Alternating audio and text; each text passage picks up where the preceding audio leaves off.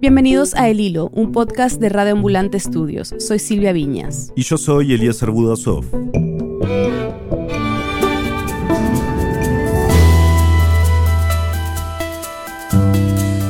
Los demócratas le están cayendo encima a todos los hispanos que apoyan a Trump y hasta intentan cerrarle sus empresas. Y Donald Trump es el único que puede hacer algo por la humanidad, estoy convencido. Joe Biden and his Castro Chavistas allies pose a serious threat to our future. ¿Qué va? Yo por ningún demócrata, ni por el Joe Biden ese voy a votar. Son una partida de izquierdistas.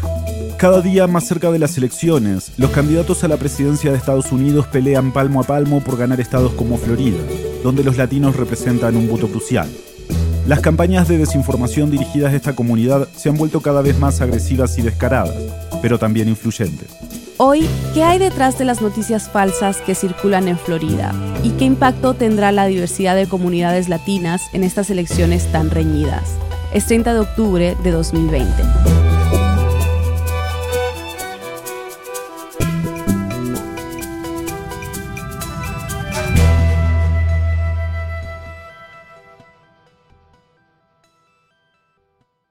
Sabrina, para empezar, ¿me puedes contar sobre los mensajes que has visto en Facebook durante estas elecciones? Sí, claro. bueno, en, los grupos de Facebook hablan de las teorías conspirativas de que Biden apoya grupos satánicos, que Black Lives Matter son peores que los nazis, porque por lo menos los nazis no robaban. Ella es Sabrina Rodríguez, periodista para Político. Tiene ascendencia cubana, pero nació y creció en Florida. He estado cubriendo las elecciones y enfocada en el voto latino y el voto de la Florida, que sabemos lo importante que es. Sabrina lleva meses investigando el impacto de la desinformación y las noticias falsas en Florida. En Facebook, entre el universo de las noticias falsas, hay de todo desde acusaciones de que Joe Biden es socialista hasta, por ejemplo, una imagen de un supuesto post de Miguel Díaz Canel, el presidente de Cuba, llamando a votar por Biden por el bien de la revolución. Dices, me preguntan un ejemplo y te pudiera dar 20 porque es tanto la información que están dando, bueno, desinformación que están ofreciendo hay mensajes muy fuertes, misóginos, homofóbicos que se han compartido y que han ido virales en realidad, donde hay miles de personas que lo están compartiendo y, no tienen nada que ver con la realidad. ¿Qué tan común es recibir mensajes así si eres un votante latino y te metes a Facebook a revisar cómo está tu familia y tus amigos? Bueno, es, es bastante común. Y no es nada más grupos que sean privados, hay grupos públicos en Facebook que si los vas a buscar, puedes ir y ver todas las cosas que están compartiendo. En verdad, la persona ideal para recibir esa información son personas más mayores que no comprenden cómo la noticia funciona, no saben cuáles son necesariamente las fuentes de noticias que puedes confiar y entonces así se aprovechan de estas personas que están buscando información pero no necesariamente saben dónde encontrarla. ¿Y sientes que ha sido peor este año comparado con otras elecciones? Absolutamente. Este año ha sido mucho más fuerte. Naturalmente sabemos que el clima en el país ahora mismo está peor que nunca en el tema de, del país estar dividido y qué va a pasar en estas elecciones en Trump contra Biden, pero yo diría que este verano es que se empeoró, o sea, cuando ya era sabido que Joe Biden era el candidato demócrata y ya había los mensajes específicos con él, también porque esta es la época en que los votantes están buscando información, entonces se presta para tener esa oportunidad de compartir toda esta información. Pero la desinformación, las noticias falsas, no se comparten solo por Facebook, claro. Uno de los sitios principales es WhatsApp. Inmigrantes de Latinoamérica, inmigrantes en general, usan WhatsApp mucho más que acá se usa en los Estados Unidos por la razón que no necesitas tener un iPhone, no necesitas tener una compañía específica de móvil, entonces, así se puedes comunicar con tu familia en Colombia, tu familia en Venezuela, Cuba. Pero por la naturaleza de WhatsApp, que es mucho más privado que Facebook, por ejemplo, es casi imposible saber de dónde viene la desinformación. Y ahí el problema que se ha visto, que, que muchos expertos estudiando esto hablan, es que cuando estás en un grupo así con familia, con amistades, con personas del mismo país, así, hay un sentido de que confías en esas personas, que, ah, si te están compartiendo esta información es porque ellos sí lo verificaron, ellos sí saben que es una cosa verdadera. Sea, un video de grabado de 20 segundos es lo más fácil de abrir, mirar y nadie lo puede verificar porque ya es un video que ha estado forwarded 100 mil veces y, y no sabes ni de dónde vino. ¿Y de dónde salen estos mensajes? O sea, ¿quiénes son los actores detrás de los mensajes? ¿Se sabe? Sí, bueno, uno, una de las cosas que yo vi más que nada era, se estaba compartiendo videos de una página de YouTube que se llama Informativo G24 para comenzar, quisiera pues saludar, agradecer a todas las personas que se están conectando. Somos la directora, la que tiene esa página, es una periodista colombiana que se llama Sandra Valencia. Somos el informativo G24, no competimos con la inmediatez, nuestra apuesta es el análisis porque queremos que usted sea su propio analista. Una de las personas que ella trae a cada rato se llama Omar Bula Escobar. ¿Quiénes van a festejar el día que digan Dios no quiera, perdió Trump? Cuba, ISIS, a ISIS lo acabó Trump. Mm. Hezbollah, que Obama le dio la luz verde para entrar en América Latina y que lo acabó Trump. Irán, la China, la que nos pasó el virus, ¿no es mm. cierto? Toda la mugre. Fue representante en las Naciones Unidas, entonces es una cara que pensarías que está dando información verídica. Pero ¿quién es el dragón? El dragón es Satán. Y pensemos esto, el dragón y el dragón es rojo. Volvamos acá a la geopolítica. ¿Qué país tiene como símbolo el dragón rojo? La China. Algunos videos de informativo G24 tienen más de 600.000 vistas. Sabrina también me contó de medios que apoyan a Trump desde países en América Latina. Por ejemplo, uno que si lo buscas ves que luce como un website común y corriente, se llama Noticias 24 y es supuestamente basada en Venezuela y comparte noticias sobre lo que está pasando en Venezuela. O sea, cuando yo primero lo miré, yo pensé, ah, pero este sí es un sitio de verdad normal. Yo creo que esta es una fuente de verdad. Pero, por ejemplo, tienen más de un artículo que afirma que hay agentes de Nicolás Maduro detrás de las protestas en contra de la brutalidad policial en Estados Unidos. Y entonces cuando vas mirando ves, ah, pero estas son las teorías conspirativas y lo han puesto en un formato que luce como un artículo de verdad. Más allá de canales marginales de YouTube o páginas como esta, las noticias falsas también se publican en medios con muchísimo más alcance. Una muy normal y, donde se ve mucho acá en, en Miami es en las estaciones de radio se está compartiendo, se está circulando mucha información falsa y son los anfitriones oficiales de estas estaciones de radio que lo están promoviendo. Muchos que son naturalmente conservadores, que se están creyendo estas cosas y lo están compartiendo. Y la realidad es que no hay cómo combatirlo, cómo lidiar con eso, porque, o sea, ya cuando se ha dicho en el radio es en vivo. No puedes controlar después de que se haya dicho lo que va a opinar las personas que lo escucharon y son estaciones de radio que llegan a miles de personas, como Radio Caracol, una estación AM en Miami del grupo de medios Prisa, diferente a Caracol Radio de Colombia, por cierto. Según un estudio reciente de Nielsen, Radio Caracol en Miami es una de las emisoras AM más escuchadas de habla hispana del sur de Florida. Una de las personas, uno de los columnistas que tenían, puso un anuncio hablando de horrores.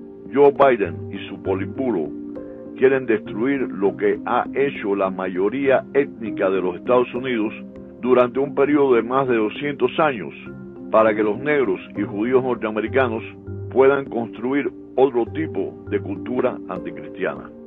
Wow. No sabes qué es, o sea, un columnista, qué es una opinión, que es, primero que nada, que no se debería permitir ponerla aunque fuera opinión, pero es una cosa donde no sabes que es una cosa falsa, lo estás escuchando y piensas, ah, bueno, este es parte del programa normal de Caracol y, y si respetas Caracol dices, ah, bueno, me están dando más información.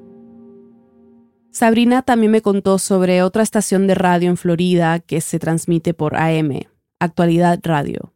La cofundadora de Black Lives Matter. Ella ha admitido que el movimiento no es solamente sobre justicia social y racial, tienen una de las anfitrionas de los shows de actualidad, ha incluido mensajes sobre Black Lives Matter estando asociado con brujería. Dice que en su core, el núcleo, es un movimiento espiritual que involucra invocar espíritus. En pocas palabras, practicar la brujería, lo negro. Entonces usted se pregunta por qué están destrozando, por qué están... Hay distintas personas que son audiencias de cada uno de estos radios. Estamos hablando que esto está afectando cubanos, venezolanos, colombianos, nicaragüenses y se está escuchando y obviamente ha tenido resonancia. Eso nos preguntábamos también, si has visto mensajes que van dirigidos a comunidades específicas de latinos, ya que en Florida hay tantas comunidades diferentes.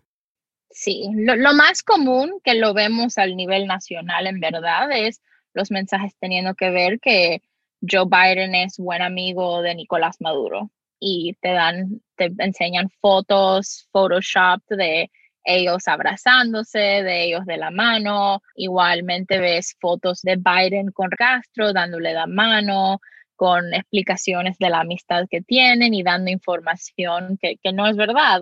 Y este tipo de mensajes se han visto también desde canales que son más oficiales, como este de Latinos for Trump, un grupo de ciudadanos que forman parte de la campaña de reelección del presidente. Joe Biden siempre ha sido débil con los socialistas. Biden traicionó a los nicaragüenses. Votó para enviar la industria farmacéutica de Puerto Rico a China comunista. ¿Y cómo nos vamos a olvidar de sus regalos absurdos al régimen cubano o de sus elogios al dictador Maduro mientras asesinaba a los venezolanos? Algunos vienen de, las campañas específicamente, o sea, de, de, la campaña de Trump, de grupos asociados con la campaña de Trump. Aquí no queremos socialismo. I'm Donald Trump, candidate for president, and I approve this message. Durante su investigación, Sabrina contactó a representantes de la campaña de Trump. Y aunque ha hablado con ellos antes varias veces y los conoce, sobre esto en particular no quisieron comentar. Porque no les convenía. O sea, no era una cosa como saben que está pasando alrededor de la campaña, pero no es una parte oficial, nadie va a decir que no, nadie va a decir que es equivocado, nadie va a decir que no se debería hacer porque conviene a la campaña. Nada más estamos escuchando los demócratas diciendo, ay, mira toda esta información, pero nadie en el Partido Republicano ha estado diciendo, ah, este es un problema que tenemos que combatir.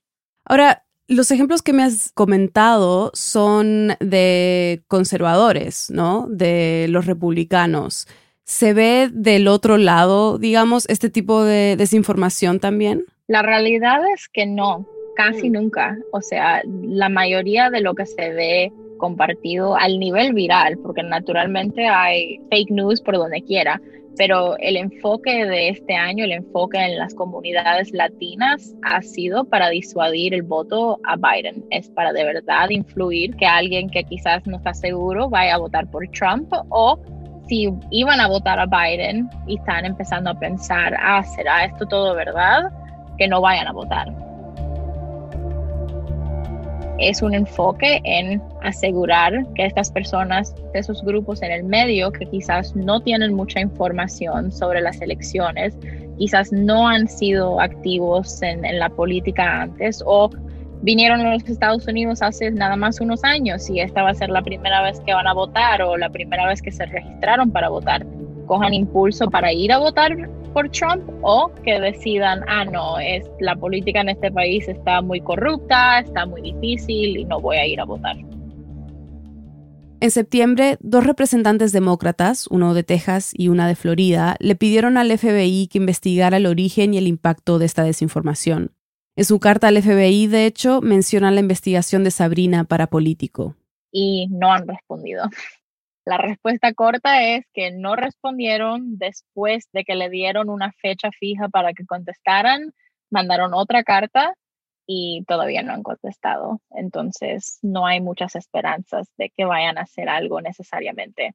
La expectativa que tienen los expertos en, conversaciones es que esto va a ser una cosa que se tiene que hacer entre las compañías las plataformas van a tener que ser las que hagan el esfuerzo para combatirlo, porque a un nivel del gobierno no vemos un esfuerzo.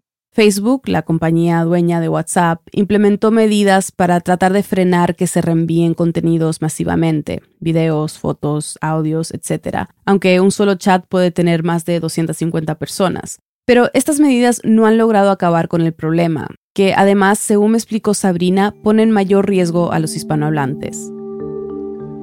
Twitter y Facebook en los últimos años, después de las elecciones del 2016, es que se vio mucho más de la desinformación en inglés. Entonces, en estos últimos cuatro años han estado intentando, por ejemplo, poner etiquetas en artículos que parecen falsos o no permitir que se pueda compartir un artículo que ya se sabe que es falso. El problema es cuando sumamos la parte de español. Y cuando estamos hablando de las cosas en el idioma de español, no hay la infraestructura en Facebook ni en Twitter para poder combatirlo todo.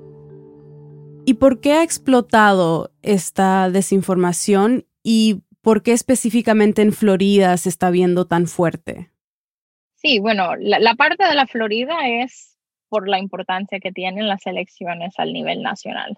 Sabemos que este es el, uno de los estados más importantes y especialmente para el presidente Trump él y, su campaña han sabido desde un principio que él necesita ganar este estado para poder ganar la presidencia de nuevo. Ahí se ha prestado para enfocarse en el voto latino. Entonces, todo esto es para darle energía, darle impulso para que vayan a votar de nuevo este año. Y entonces hay un enfoque naturalmente en los otros grupos de latinos que hay en la Florida, y la parte que ha cambiado mucho es que en años anteriores nadie hubiera pensado que compartiendo desinformación era la manera de darle impulso a un voto o para dar energía a un grupo de personas que van a apoyar un candidato, pero es lo común ahora, es una manera de de verdad prestarse para darle impulso a estos votantes. Para ti como periodista y como alguien que creció en Florida, ¿Cómo es ver esto, esta desinformación entre tus familiares, entre tus amigos? Te puedo decir, me río con la pregunta porque es lo que pienso todos los días. Es una de las cosas más frustrantes ver tanta desinformación siendo una periodista que me dedico a querer dar la información verdadera, explicarla bien para que todo el mundo que lea un artículo mío lo pueda entender y pueda aprender. Y entonces es súper frustrante. Y hay varias personas en mi familia que creen muchas de las cosas que se están compartiendo.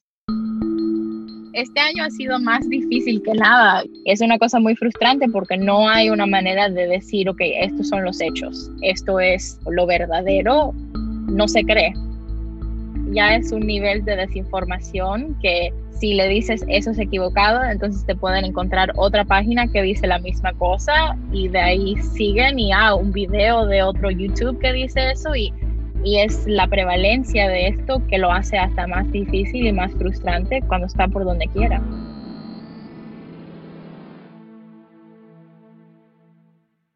Ya volvemos. Si la primera parte de este episodio te ha puesto ansioso, te recomiendo algo un poco diferente. El especial de Halloween del podcast hermano del hilo, Radio Ambulante. Una historia perfecta para esta época. Un aullido espeluznante, un pueblo en vela y el rumor de un hombre lobo. Búscalo en radioambulante.org.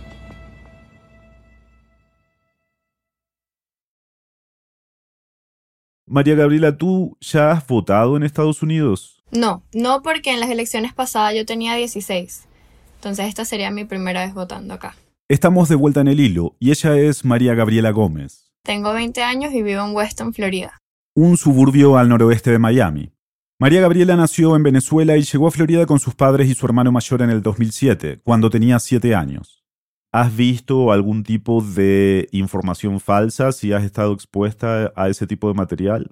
Sí, tengo una amiga que me dijo, no, es que Biden tiene Alzheimer's. Y yo le dije, ¿qué? O sea, yo no he visto eso, yo no he visto eso en las noticias, o sea, yo creo que ni lo pudiesen poner de candidato si en verdad tuviese Alzheimer's.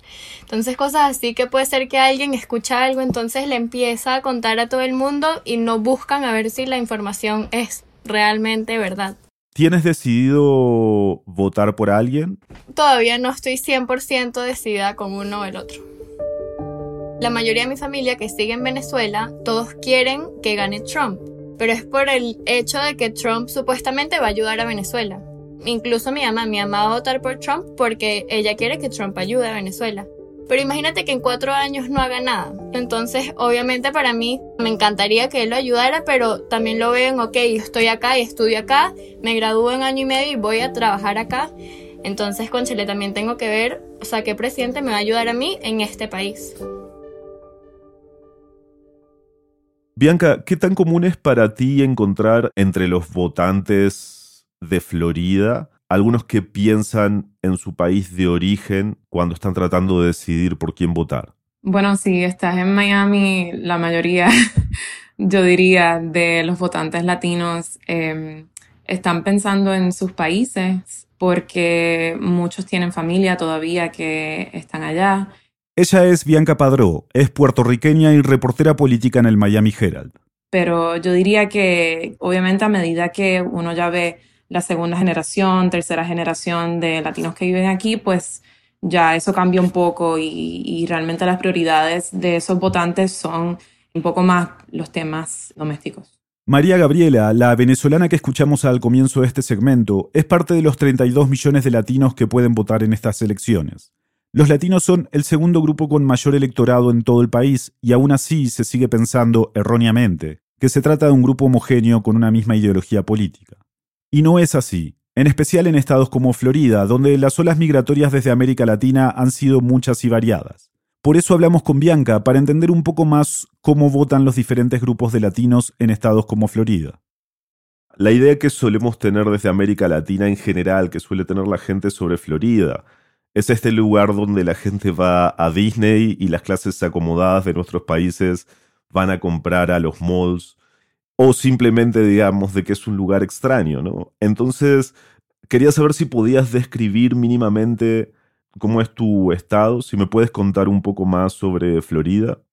Florida es un estado fascinante, a mí me, encanta y creo que mucha gente como que le fascina también porque es extraño, porque es como contradictorio.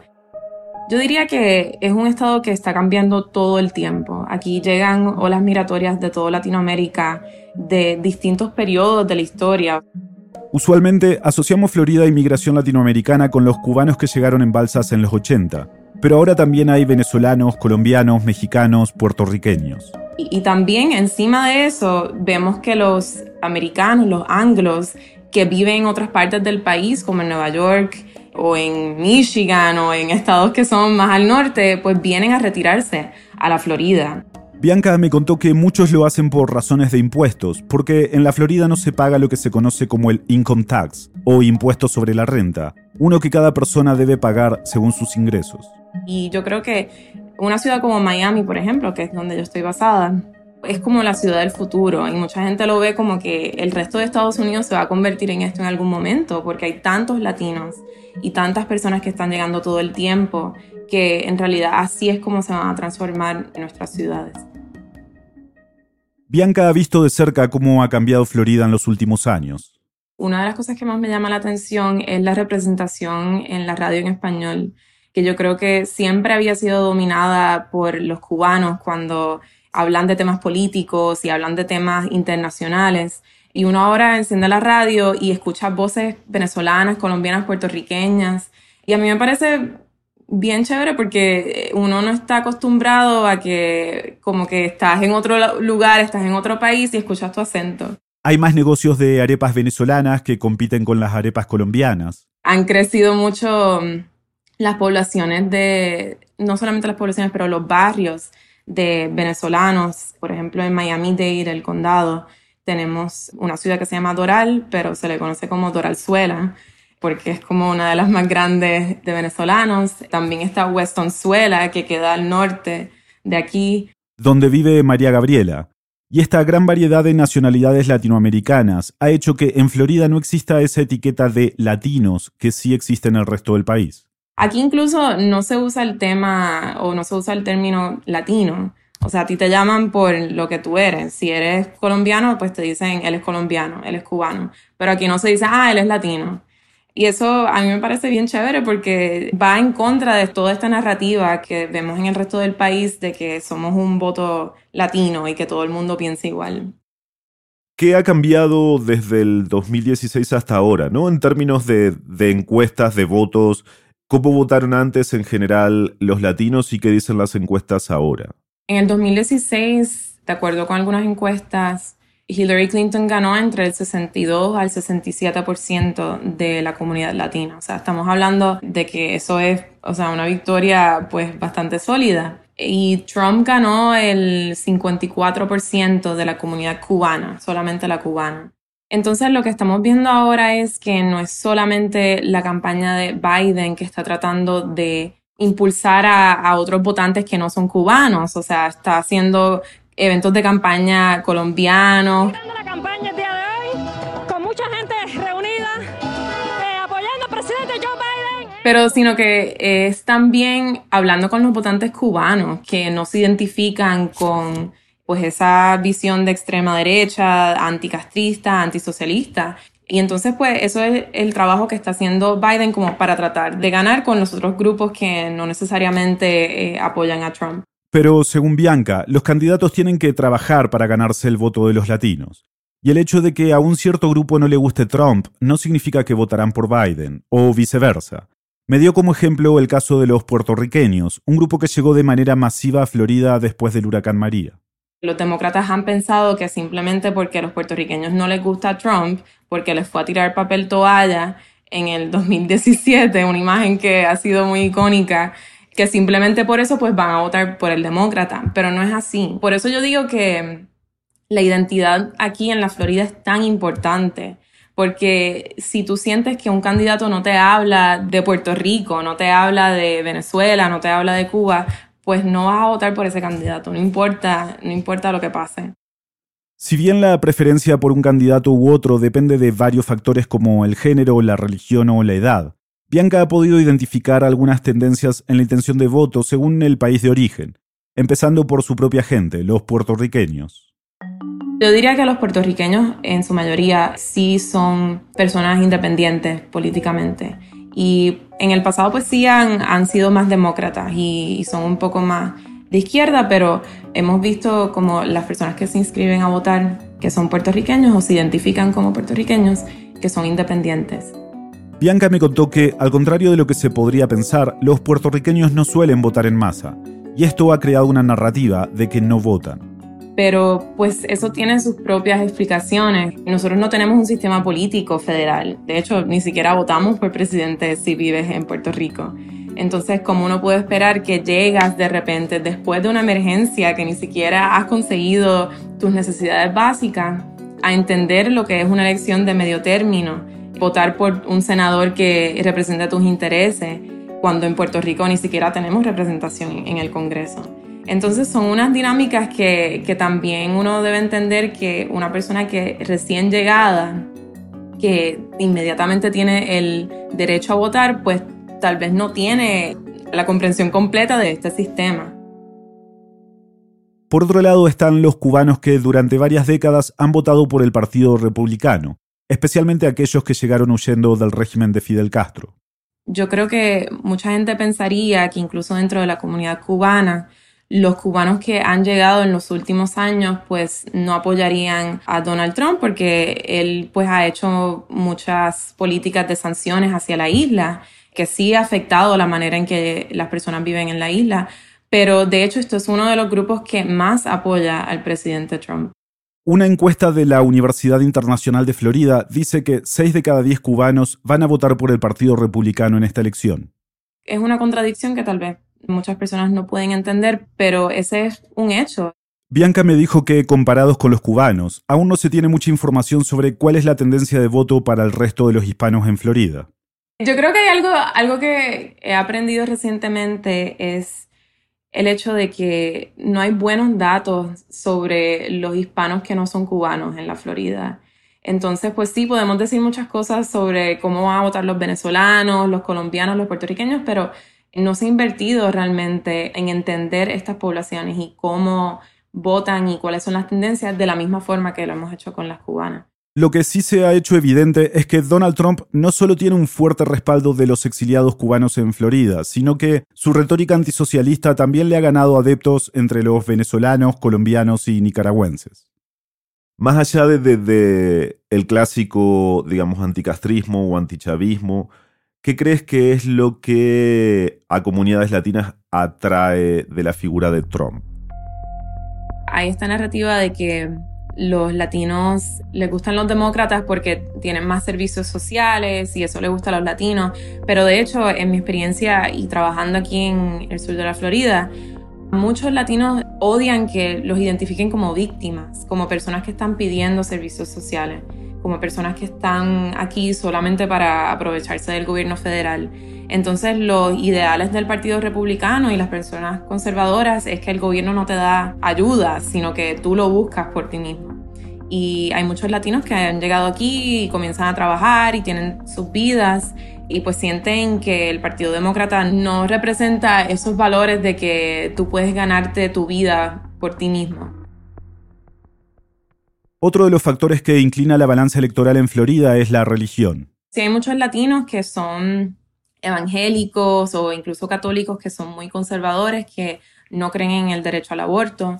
Entonces, en la campaña de, Trump, de hecho, eh, a través también del vicepresidente Mike Pence, han hecho muchas campañas en torno a lo religioso, el preservar el feto, eh, antiaborto, y eso es algo que a muchos latinos también pues sienten un apego. Y hay un último factor que parece atraer a todos los grupos de hombres en el país, incluyendo a los latinos, y es el comportamiento machista del presidente Trump, cuyo electorado base está compuesto en su mayoría por hombres.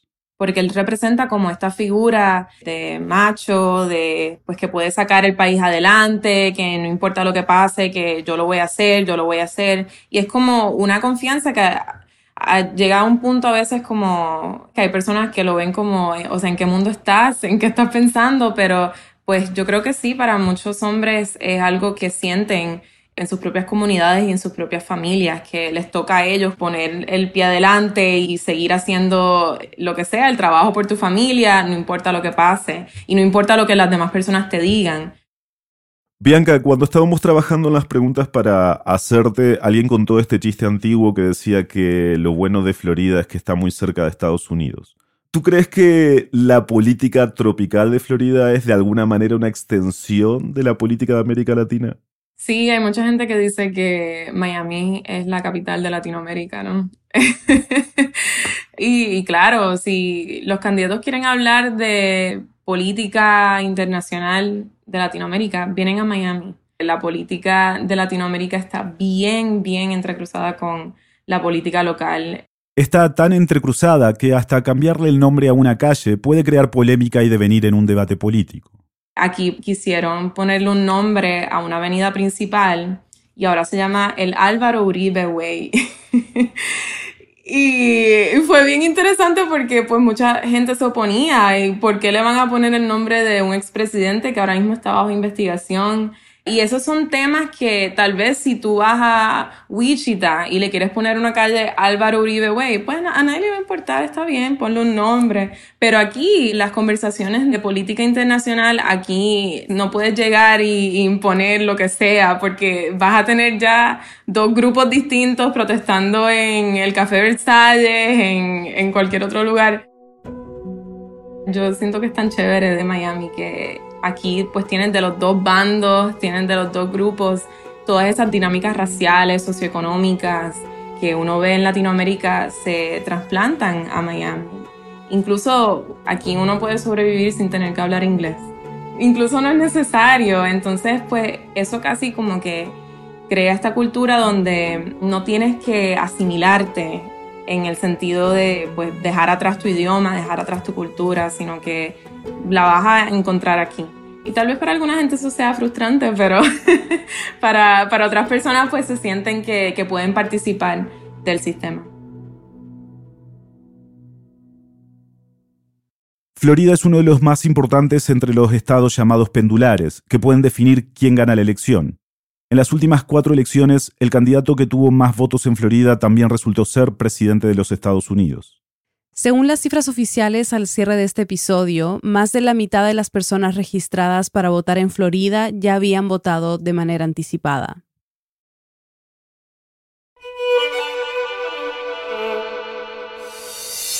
En el hilo somos Daniel Alarcón, Álvaro Céspedes, Mariana Zúñiga, Elías González, Desiree Yepes, Paola Aleán, Jorge Caraballo, Miranda Mazariegos y Carolina Guerrero. Nuestro tema musical lo compuso Pauchi Sasaki. El Hilo es una producción de Radio Ambulante Studios. Gracias a nuestros compañeros de Radio Ambulante por todo su apoyo y gracias a los oyentes que se han unido a nuestro programa de membresías de ambulantes. Su apoyo es crucial para que podamos seguir narrando las noticias de América Latina. Y si tú también quieres contribuir, visita elhilo.audio slash apóyanos. Para recibir los episodios del Hilo cada viernes por la mañana en tu bandeja de entrada, suscríbete a nuestro boletín semanal en elhilo.audio slash correo. Yo soy Silvia Viñas. Y yo soy Eliezer Budasov. Gracias por escuchar.